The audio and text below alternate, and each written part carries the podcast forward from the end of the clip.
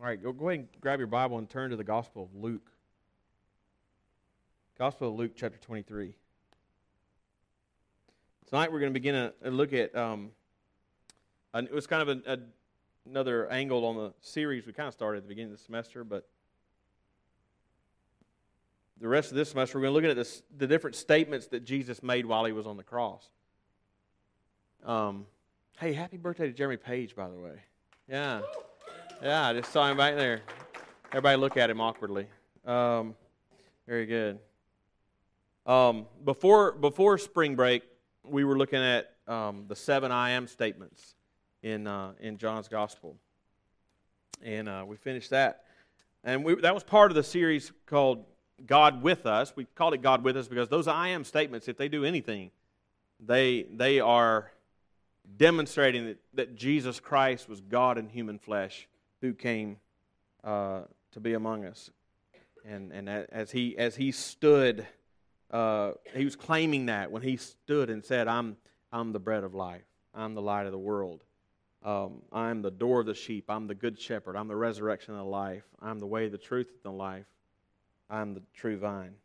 But tonight we're changing our, our, um, our direction just a little bit to see that Jesus was not just God with us, um, but that especially in, in, in, in, giving his life for us on the cross, he, he's God for us.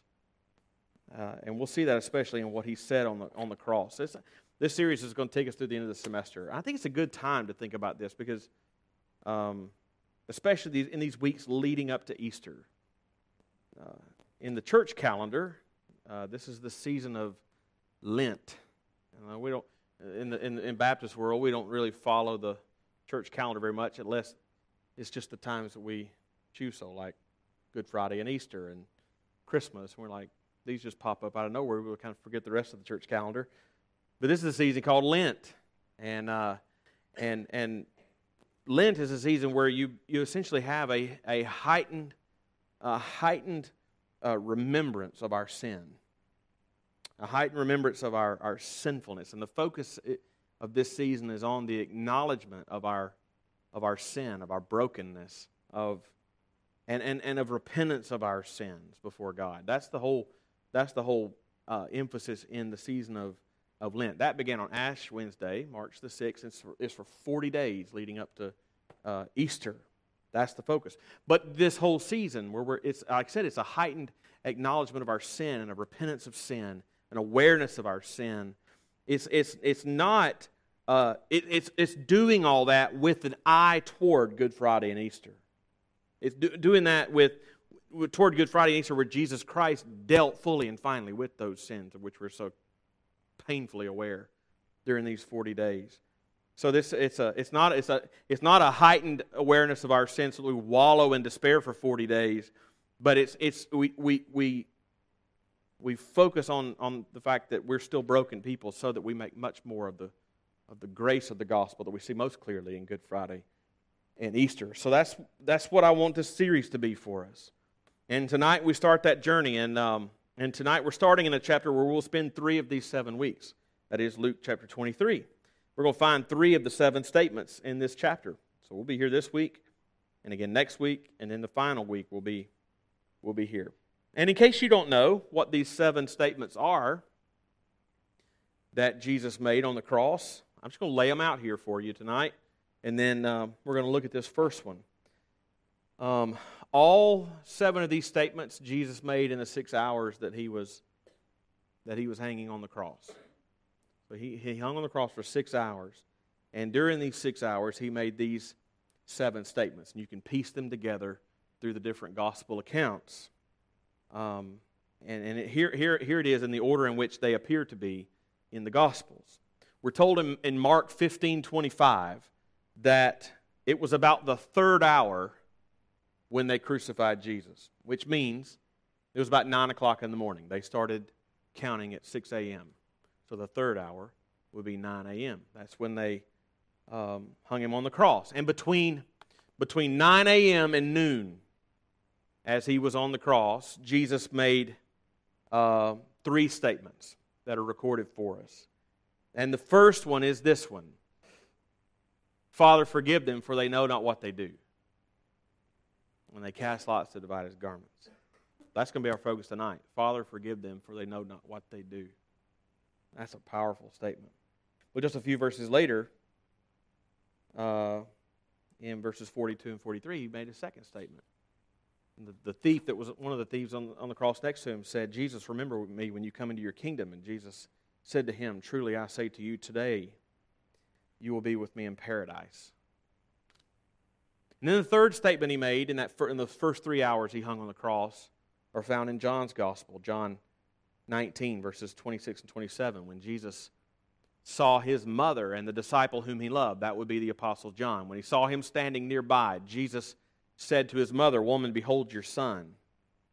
And then he said to the disciple, Woman, behold your mother. And from that hour, he, John, um, took, from that hour, the disciple took her to his own home. That was in the first three hours that he hung on the cross, from 9 a.m. to noon. And then it tells us that darkness fell. You know, think about it. It's, it's, it's at noon. So he's hung on the cross from 9 a.m. to noon, and it's noon. And all of a sudden, it's night. I mean, we're told in Luke, Luke puts it this way it was now about the sixth hour, that's noon, and there was darkness over the whole land until the ninth hour, while the sun's light failed. So for three hours, it was night in the middle of the day. And for those three hours in which it was just it was dark as night in the middle of the day as Jesus hung there, Jesus didn't say anything. He spoke no words. There is, at least there isn't anything recorded from his mouth for us in Scripture. And so at the end of that three hours, so around uh, the sixth hour, that is 3 p.m., Jesus spoke again. and in Mark 15 34, he quotes Psalm 22 it says, At the ninth hour, Jesus cried with a loud voice, Eloi, Eloi, lama sabachthani, which means, My God, my God, why have you forsaken me? I can't wait to look at that one together. That one's powerful.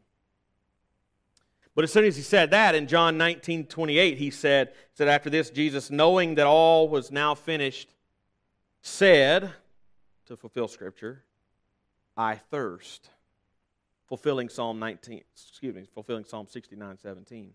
Two verses after that, when Jesus had received the sour wine, he said, It is finished. And he bowed his head and gave up his spirit. And in Luke 23, 46, coming back to this chapter, is the last statement. Then Jesus, calling out with a loud voice, said, Father, into your hands I commit my spirit. And having said this, he breathed his last. It's Luke 23, 46.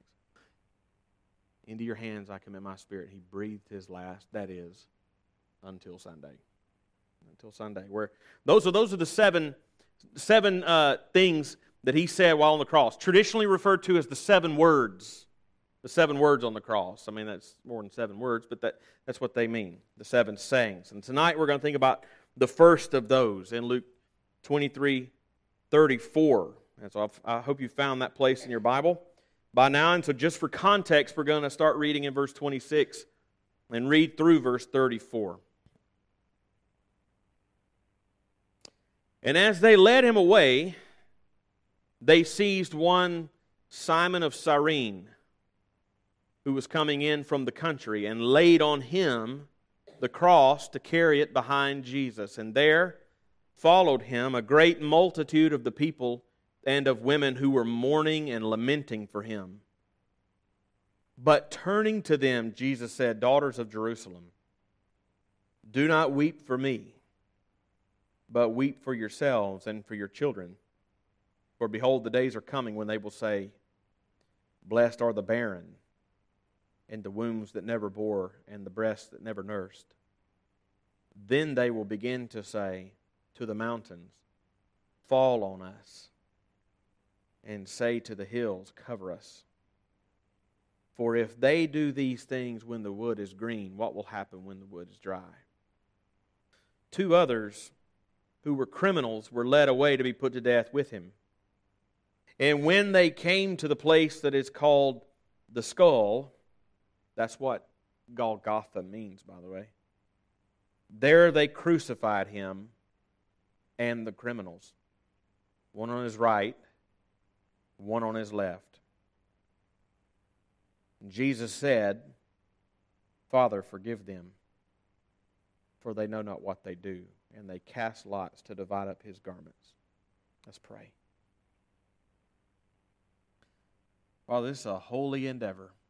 It's a holy endeavor, really, every time we, we, we gather around your word, and I or anyone else stands to, to teach what it says.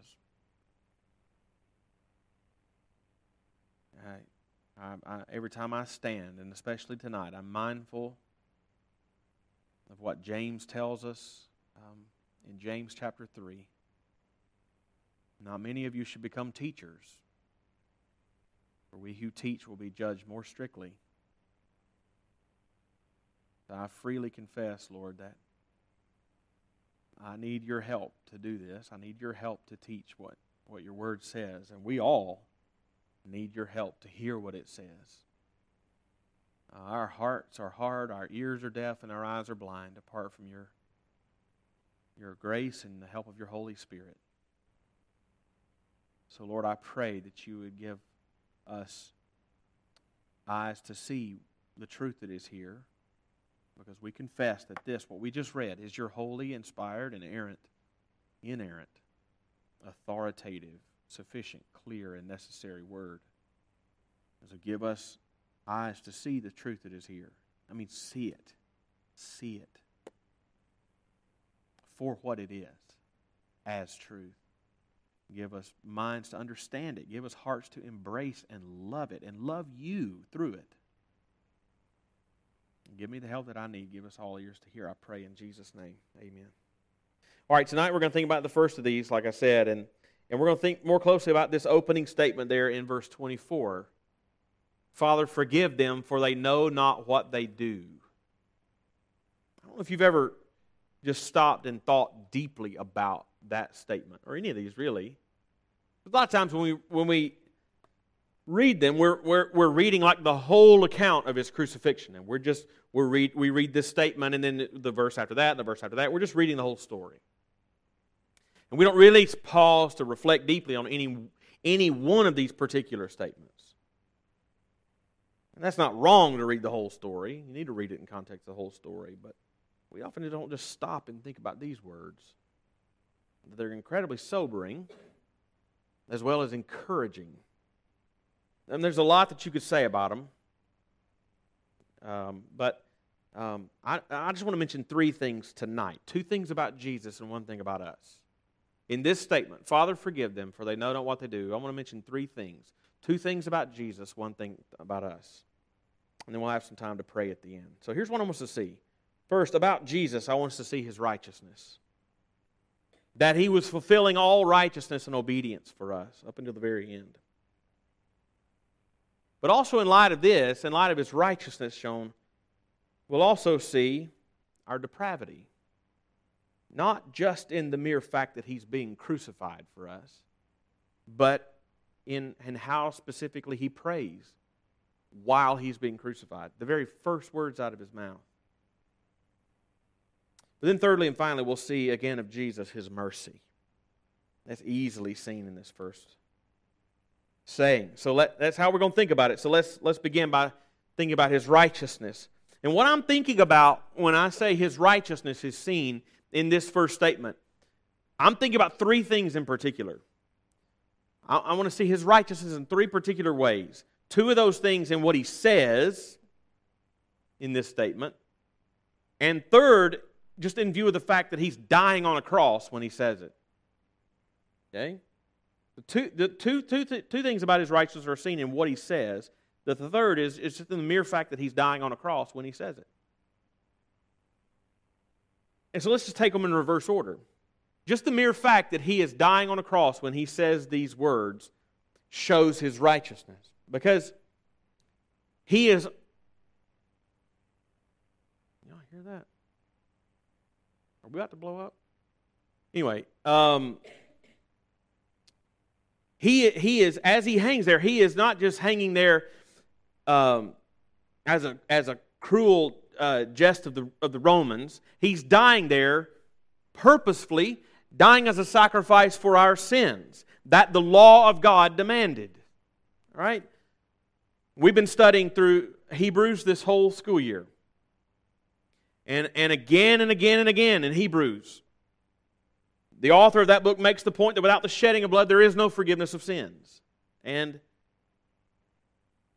that's true. But why ultimately, I'm going to put this question to you. Why ultimately did Jesus Christ give his life on the cross? Why ultimately did he do that? You say, well, so that sinners could be saved. True, but not merely that sinners might be saved. Jesus did not die on the cross so that I, the sinner, might be saved. At least that's, that's not the ultimate reason. Okay? He died on the cross so that I, the sinner, could be saved, but also so that God could be righteous while forgiving me. You get that? That's the difference. Yes, he died on the cross so that I could be forgiven of my sins, but he died on the cross so that God could be just and righteous in doing so. Okay? To see that, just consider a few, a few passages from Scripture. Consider what we learn way back in Exodus, Exodus chapter 34, verses 6 and 7.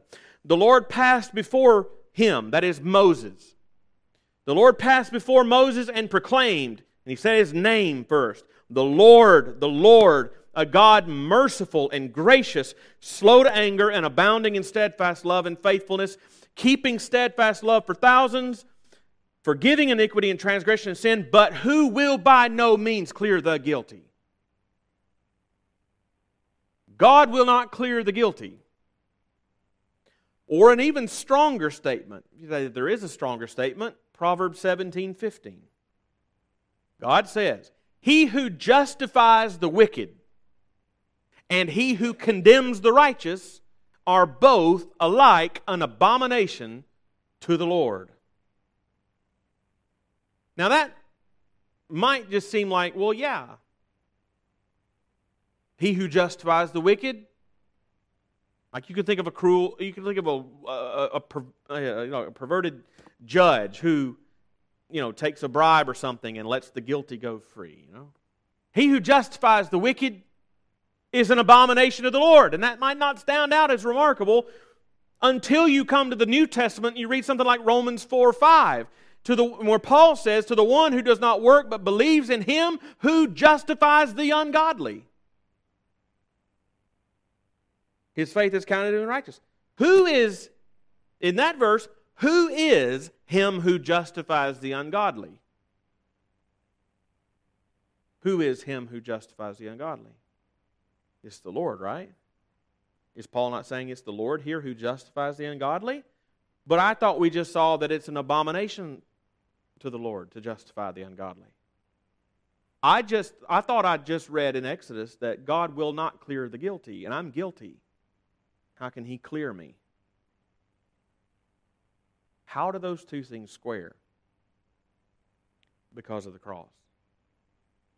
Paul says in Romans 3 at the very end in Romans 3:26 that when Christ went to the cross for our salvation, it was to show his righteousness at the present time so that he, God, might be just and the justifier of the one who has faith in Jesus. And do you see? Those are the words. Those are the words. Not just so that he might be the justifier, but so that he might be just and the justifier. Because there, there's a way that he could be a justifier of the guilty, but he already said in Proverbs 17 that's an abomination to him. So, how can he how can he do that and be just at the same time? How can he be righteous at the same time? Christ on the cross. Why? So I'll ask the question again. Why was the primary? What was the primary reason that Jesus went to the cross? Not just so that a sinner could be saved, but so that God could be just while at the same time justifying guilty sinners. Because he didn't sweep, he's just because he didn't just sweep the sin under the rug. He placed it on Christ who bore it in his body on the tree. So the mere fact that Jesus is on the cross for our sins when he says these words shows his righteousness. Because when he says, Father, forgive them, for they know not what they do, the mere that he is saying, forgive them. He is at that very moment providing in his body, dying on a cross, he's providing the very basis by which God could answer that prayer. Think about that. But we see more of his righteousness in what he says in this first saying. Think about the fact that as he's, we just read over, gosh, we read over stuff like, um, when they came to the place that is called the skull, four words in our English Bibles. There they crucified him.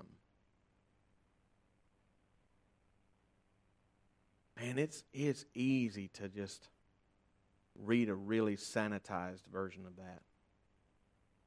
I'm not going to get into the the grotesqueness of crucifixion.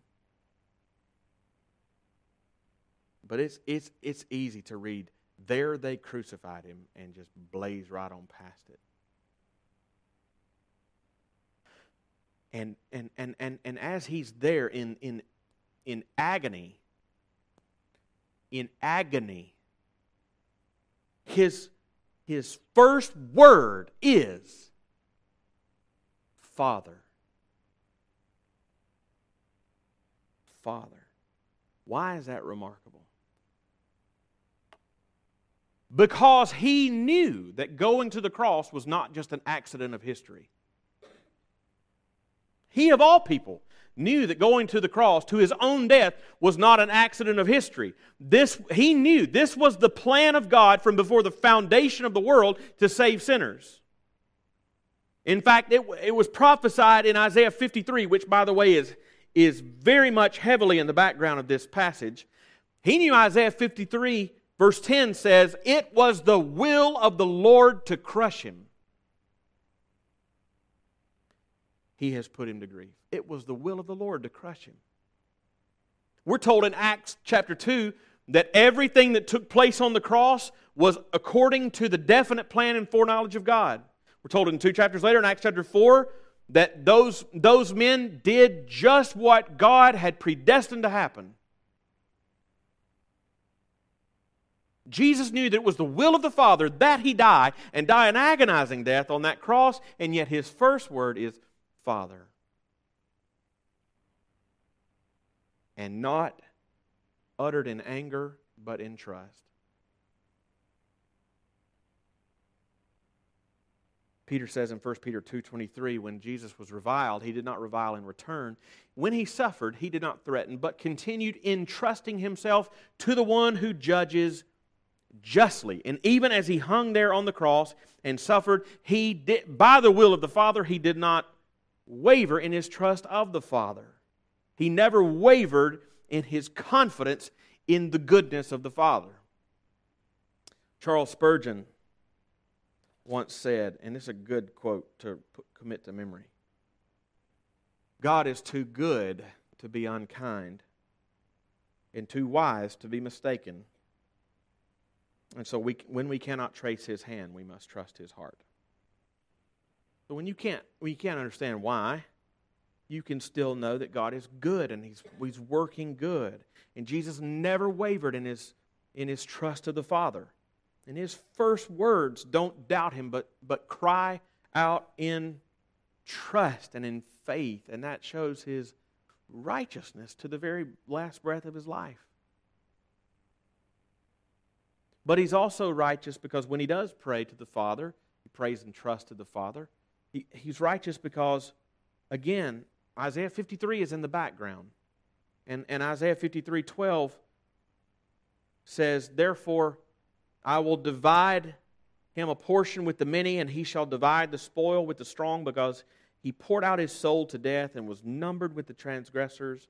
Yet he bore the sin of many and makes intercession for the transgressors. When Jesus says, Father, forgive them, He's making intercession for the transgressors, just like it's prophesied. And he's practicing what he preached when he said, Love your enemies and pray for those who persecute you.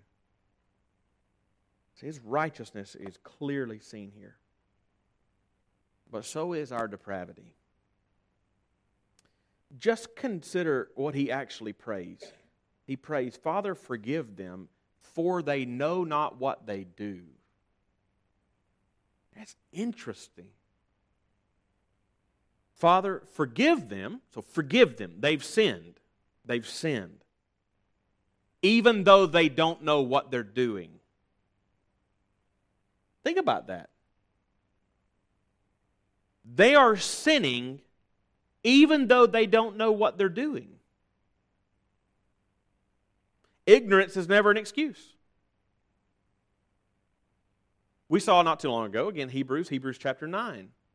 We talked about how on the Day of Atonement, the high priest would go in, and, he, and, it, and it specifically says that the high priest would offer sacrifice for himself, and it says, and for the unintentional sins of the people. The unintentional sins of the people. That's because we have a twofold obligation not only to avoid what is wrong, but to do what is right. We sin unintentionally as well as intentionally. And Jesus prays for their forgiveness even though they don't know what they're doing. In fact, 1 Corinthians 2 8 says, I don't, I don't know that I have it on the screen, but here's what I turn right to it. I love when I do that. 1 Corinthians 2 8.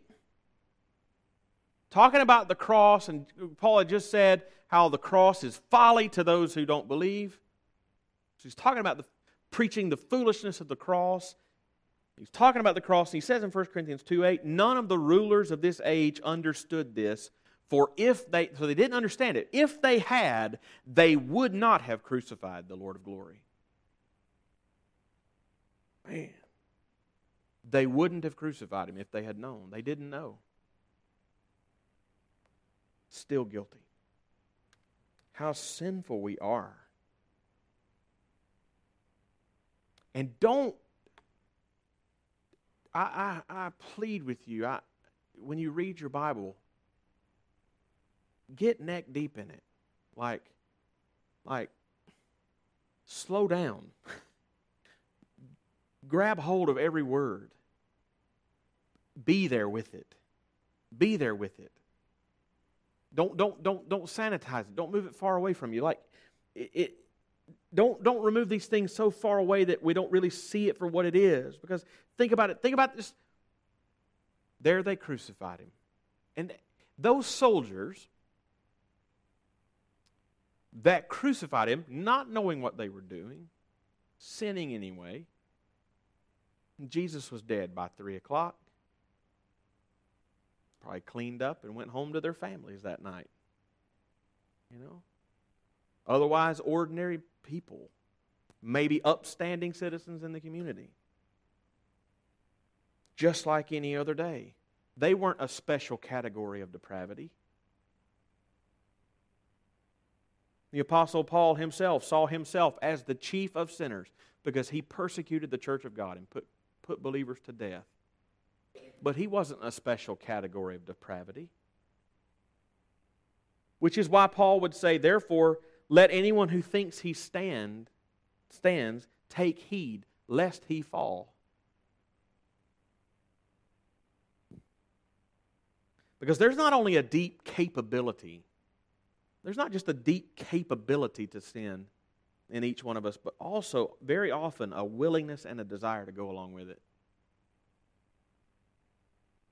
When Peter denied Christ three times, just as Jesus said he would on the night that he, that Jesus was on trial.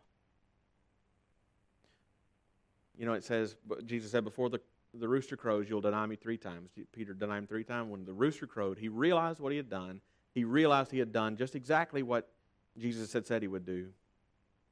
And his, it was plain to him how sinful he was. It was plain to him. And it says that Peter went out and wept bitterly. He wept bitterly. Sin is an awful thing. Our rebellion to God is an awful thing, and we're rebellious in ways we don't even know, don't even recognize. Father, forgive them, for they don't know what they're doing. Jesus prayed for them to be forgiven, not because in every way they knew exactly what they were doing, but because they didn't, in a very real way, they didn't know. So, what does that teach you? What does it teach? You know, the three questions we ought to we ought to ask of every text we come to. What does this teach me about God? What does this teach me about myself? If I came to this, if I came to Father, forgive them, for they don't know what they do, they're doing. I said, what does it teach me about myself? What does it teach me? Is I'm more sinful than I think. I'm way more wayward than I think. We're still more bent toward ourselves than we think.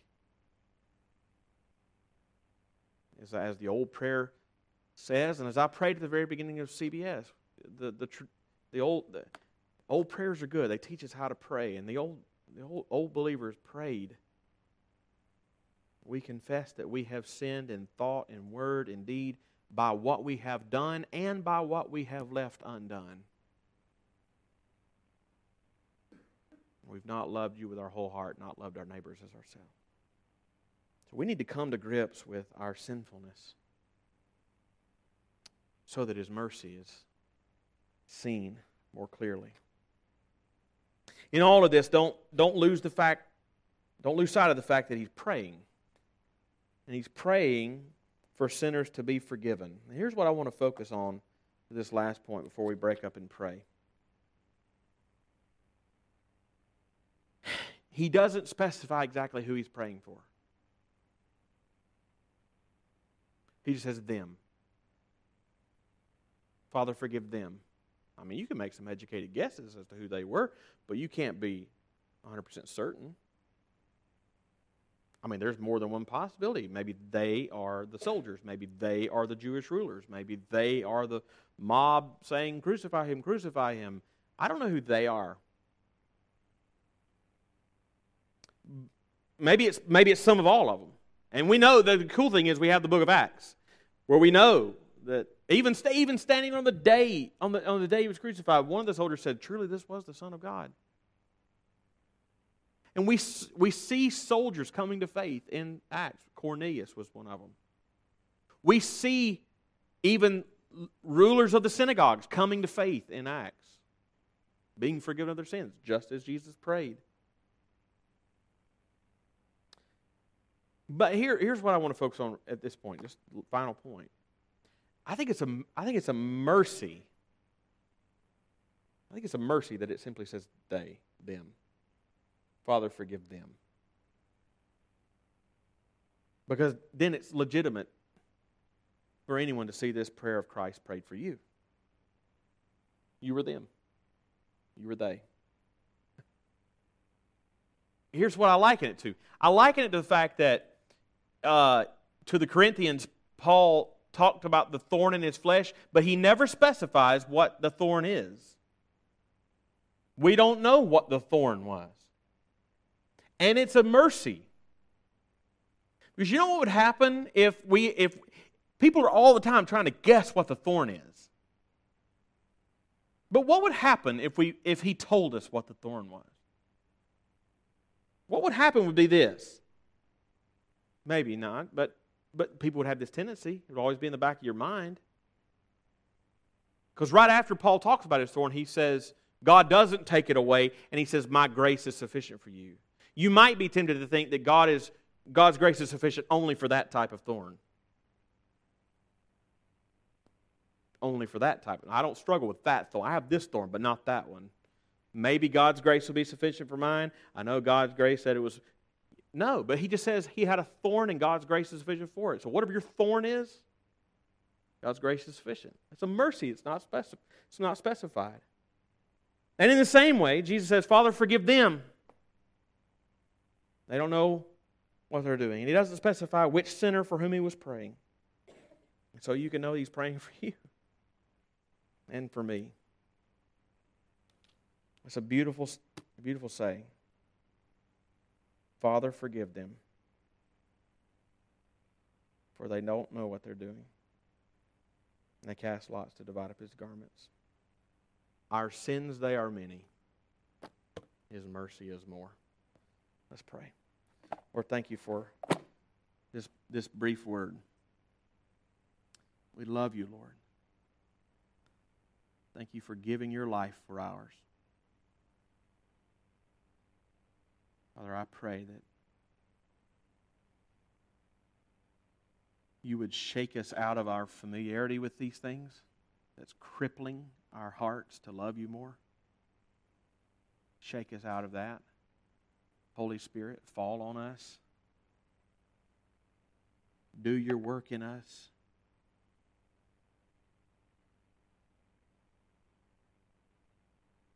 And, and, and give us clear sight, like I prayed at the beginning, into these things. Give us clear sight into the, the righteousness of Christ for us, the depravity of our own hearts, and yet the mercy that overcomes it. That even as those who were putting him to death received a prayer of forgiveness, that we too, Jesus, you yourself said, Blessed are those who have seen and have believed, blessed even more those who have not seen and still have believed. So as we as we break up and, and, and pray together, I pray, Lord, that you would